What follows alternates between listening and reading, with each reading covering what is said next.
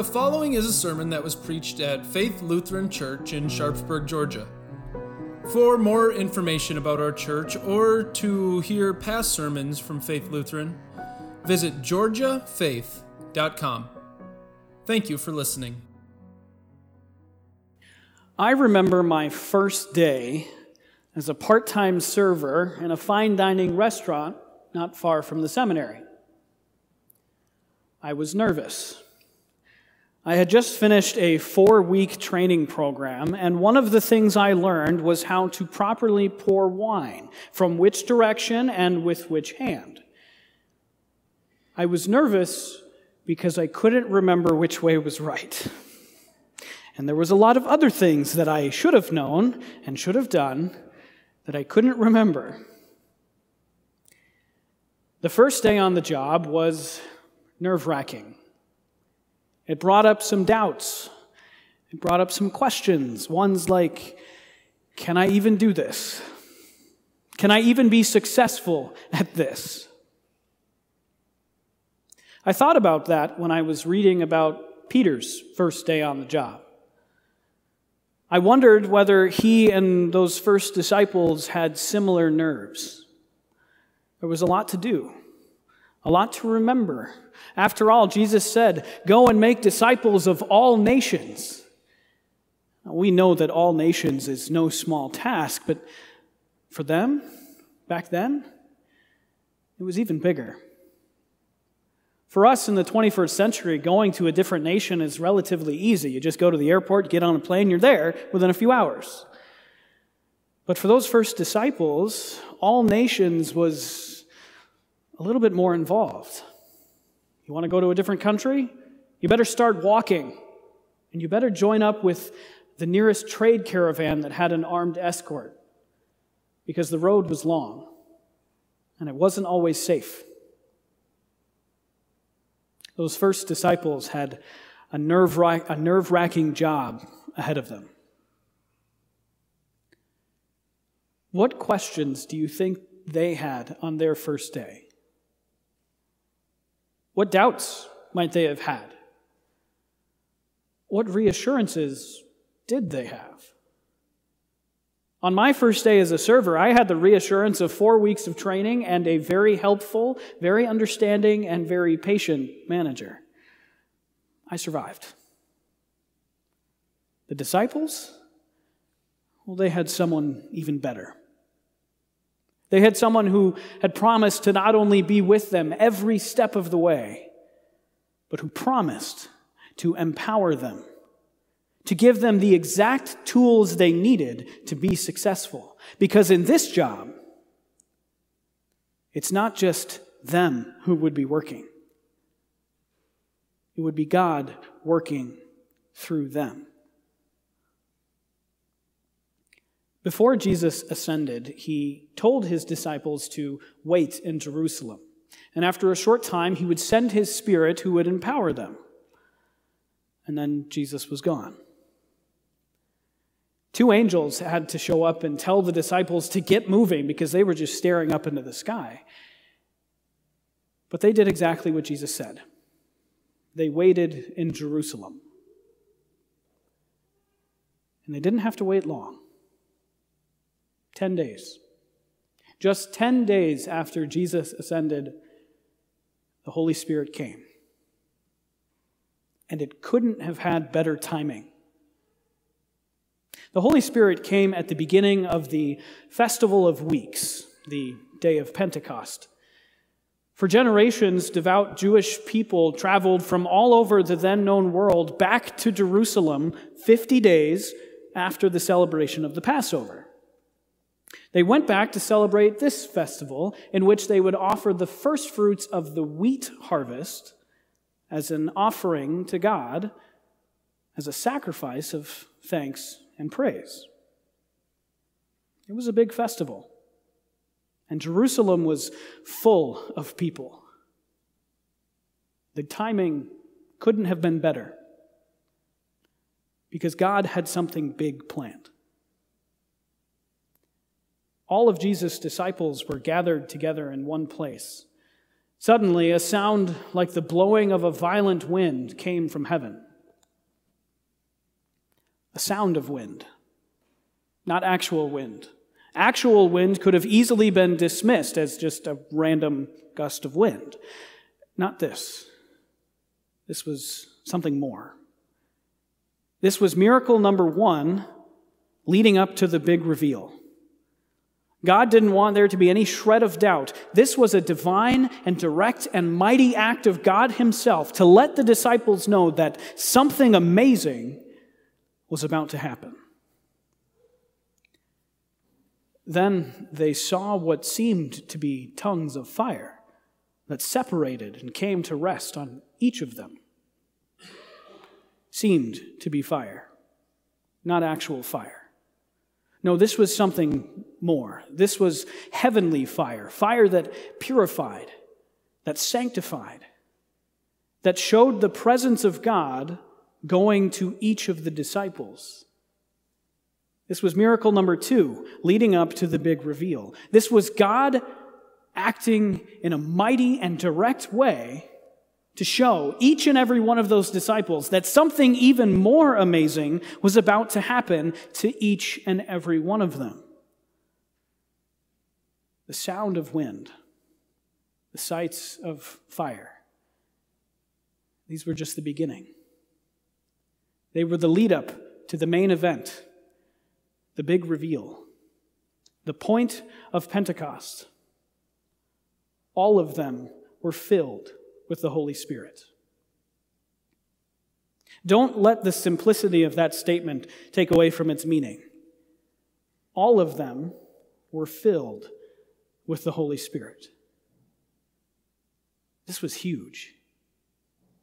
It was a fulfillment of Jesus' promise, which really shouldn't come as a surprise. God always keeps his promises. But more than that, this miracle was proof that Jesus' work had accomplished the goal. Now, God dwelled in the hearts of believers. What once was closed off and decrepit, unable of being anywhere near God, was now filled with the Holy Spirit, who, just as Jesus promised, would dwell, would help, would inspire, and would empower. Empower what exactly? Who would benefit from this main event miracle? The church. The Holy Christian Church, the church of the New Testament that was born on that day of Pentecost. This main event miracle was the beginning of God working exclusively through believers to share his message of salvation, the wonders of God, the good news of Jesus. This was the beginning of God's word being shared with anyone and everyone. And God did it in a big way. He miraculously allowed all of those disciples to declare the wonders of God in the languages of every visitor and resident of Jerusalem. And it caught their attention. It drew a crowd of thousands. Here's the point the gospel is for everyone, no one is exempt. Before Jesus' earthly ministry, the Word of God was kept mostly in house within the nation of Israel. But now, now, as part of God's master plan, that message is shared with every nation, tribe, people, and language. What had separated people for, for years and generations and thousands of years language, culture, upbringing, hometown. Suddenly, all of those walls were knocked down. The point of Pentecost is this the gospel overcomes it all because the gospel is for everyone. The power of the gospel does more than just bring different people together, though. We know that the power of the gospel takes those who were dead and gives them life. From the rest of Scripture, we know that people naturally are spiritually dead, hopeless, separated from God. In Ezekiel's vision, we saw that people are not unlike piles of scattered, crumbling bones in a valley that's long been stained with blood. But we also know that the power of the gospel doesn't just pull those bones together and gives them flesh. The power of the gospel, the real miracle, is that it takes those lifeless bodies, makes them alive, gives them breath, and turns them into triumphant soldiers in God's kingdom of eternity. Brothers and sisters, that message with that life giving power is the same exact message that you and I have. We have the same job, the same call, the same mission. And just as Jesus promised his Holy Spirit to Peter and those first disciples, we know that this, that wasn't the end. Jesus promises his Spirit to us. The Holy Spirit who dwells in each of us and works in the exact same way. Now, if you're thinking, well, how? Peter walked and talked with Jesus. He got a little bit of that so called fire, go straight to him. How are we the same? Well, yeah, Peter walked and talked with Jesus. That's true. But who was Peter before he met Jesus. He was a fisherman. Luke, the author of Acts, was a doctor. Matthew was a government worker that was despised by his fellow Jews. Paul was an enemy of the church who ordered the death of Christians. Timothy was young and innocent and didn't really know much.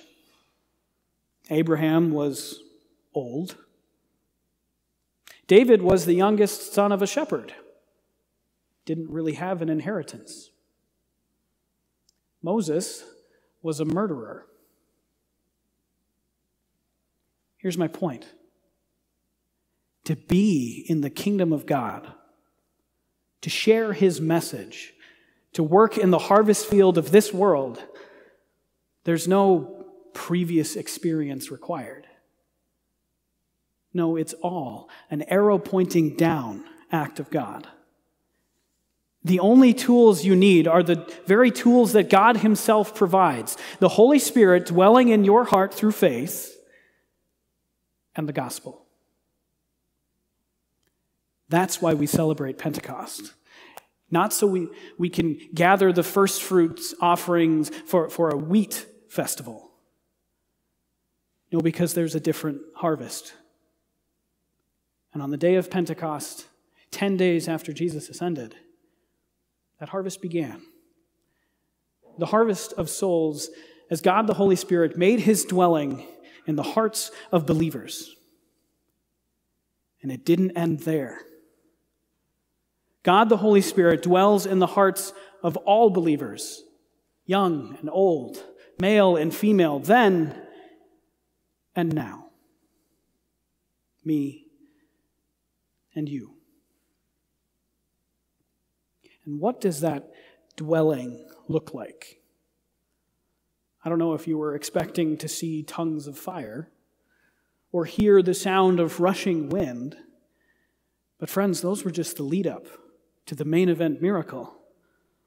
The real miracle was the coming of the Holy Spirit being poured out into the hearts of believers, and there making his dwelling. In us, the Holy Spirit dwells through faith. And just as he empowered those first disciples, so he empowers us in the exact same way. He's at work in us. What kind of work? The prophet Joel listed a few ways to put it prophesying, seeing visions, dreaming dreams. The writers of the New Testament put it a different way. They use the word evangelizing. Luther said it was the word burning in the hearts of believers who now have a knowledge of God through Christ. All of those mean the same thing. The work is sharing the gospel. And what does that work look like? What does it sound like? Look to the people sitting next to you. Look to the people sitting around you. Remember the sounds of the hymn we just sang, the words of the readings we just heard. Think about the confession that we're about to make. Brothers and sisters, it doesn't get any simpler, and it doesn't get any more meaningful. The Holy Spirit is at work in us when we worship our Savior, when we sing and shout and share His gospel. But it's more than just what happens in church on Sunday mornings. The Holy Spirit is at work in us when we comfort a loved one, when we reassure a, a grieving friend, when we tell the little children that Jesus loves them. He's at work in us when we live and laugh and love in the light of the good news that we've come to cherish more than everything else. The Holy Spirit is at work in us when we tell people that despite their brokenness, despite our own brokenness, Jesus, the Son of God, came down from heaven, became fully human to live and to endure the filth that we've come to know, the despair that we've come to dread, the failures we run from, and the sadness we suffer. He did it all to prove, to show that He loves us in spite of our brokenness. And He came to fix that brokenness, to repair the relationship with God that we had shattered all the way back in Eden. This is the gospel. The big job is sharing it with our world. We might ask ourselves, can I even do this? Can I even be successful at this? Paul stood up, or Peter stood up and preached to thousands, and the Holy Spirit brought thousands to faith. How can I live up to that? Remember this the power of God that backed Peter on that day of Pentecost is the same power that backs you and me. Peter stood up and preached to thousands because at the perfect time, God made it happen that thousands were looking at him. Who's looking at you? Whose attention do you have? As you stand with Peter, and the 11 and the rest of those first disciples and all of God's people that have come after them, as you stand on the rock solid foundation of the good news of Jesus, with whom will you share these simple yet meaningful words? All who call on the name of the Lord will be saved. Christ is risen. He is risen indeed. Amen.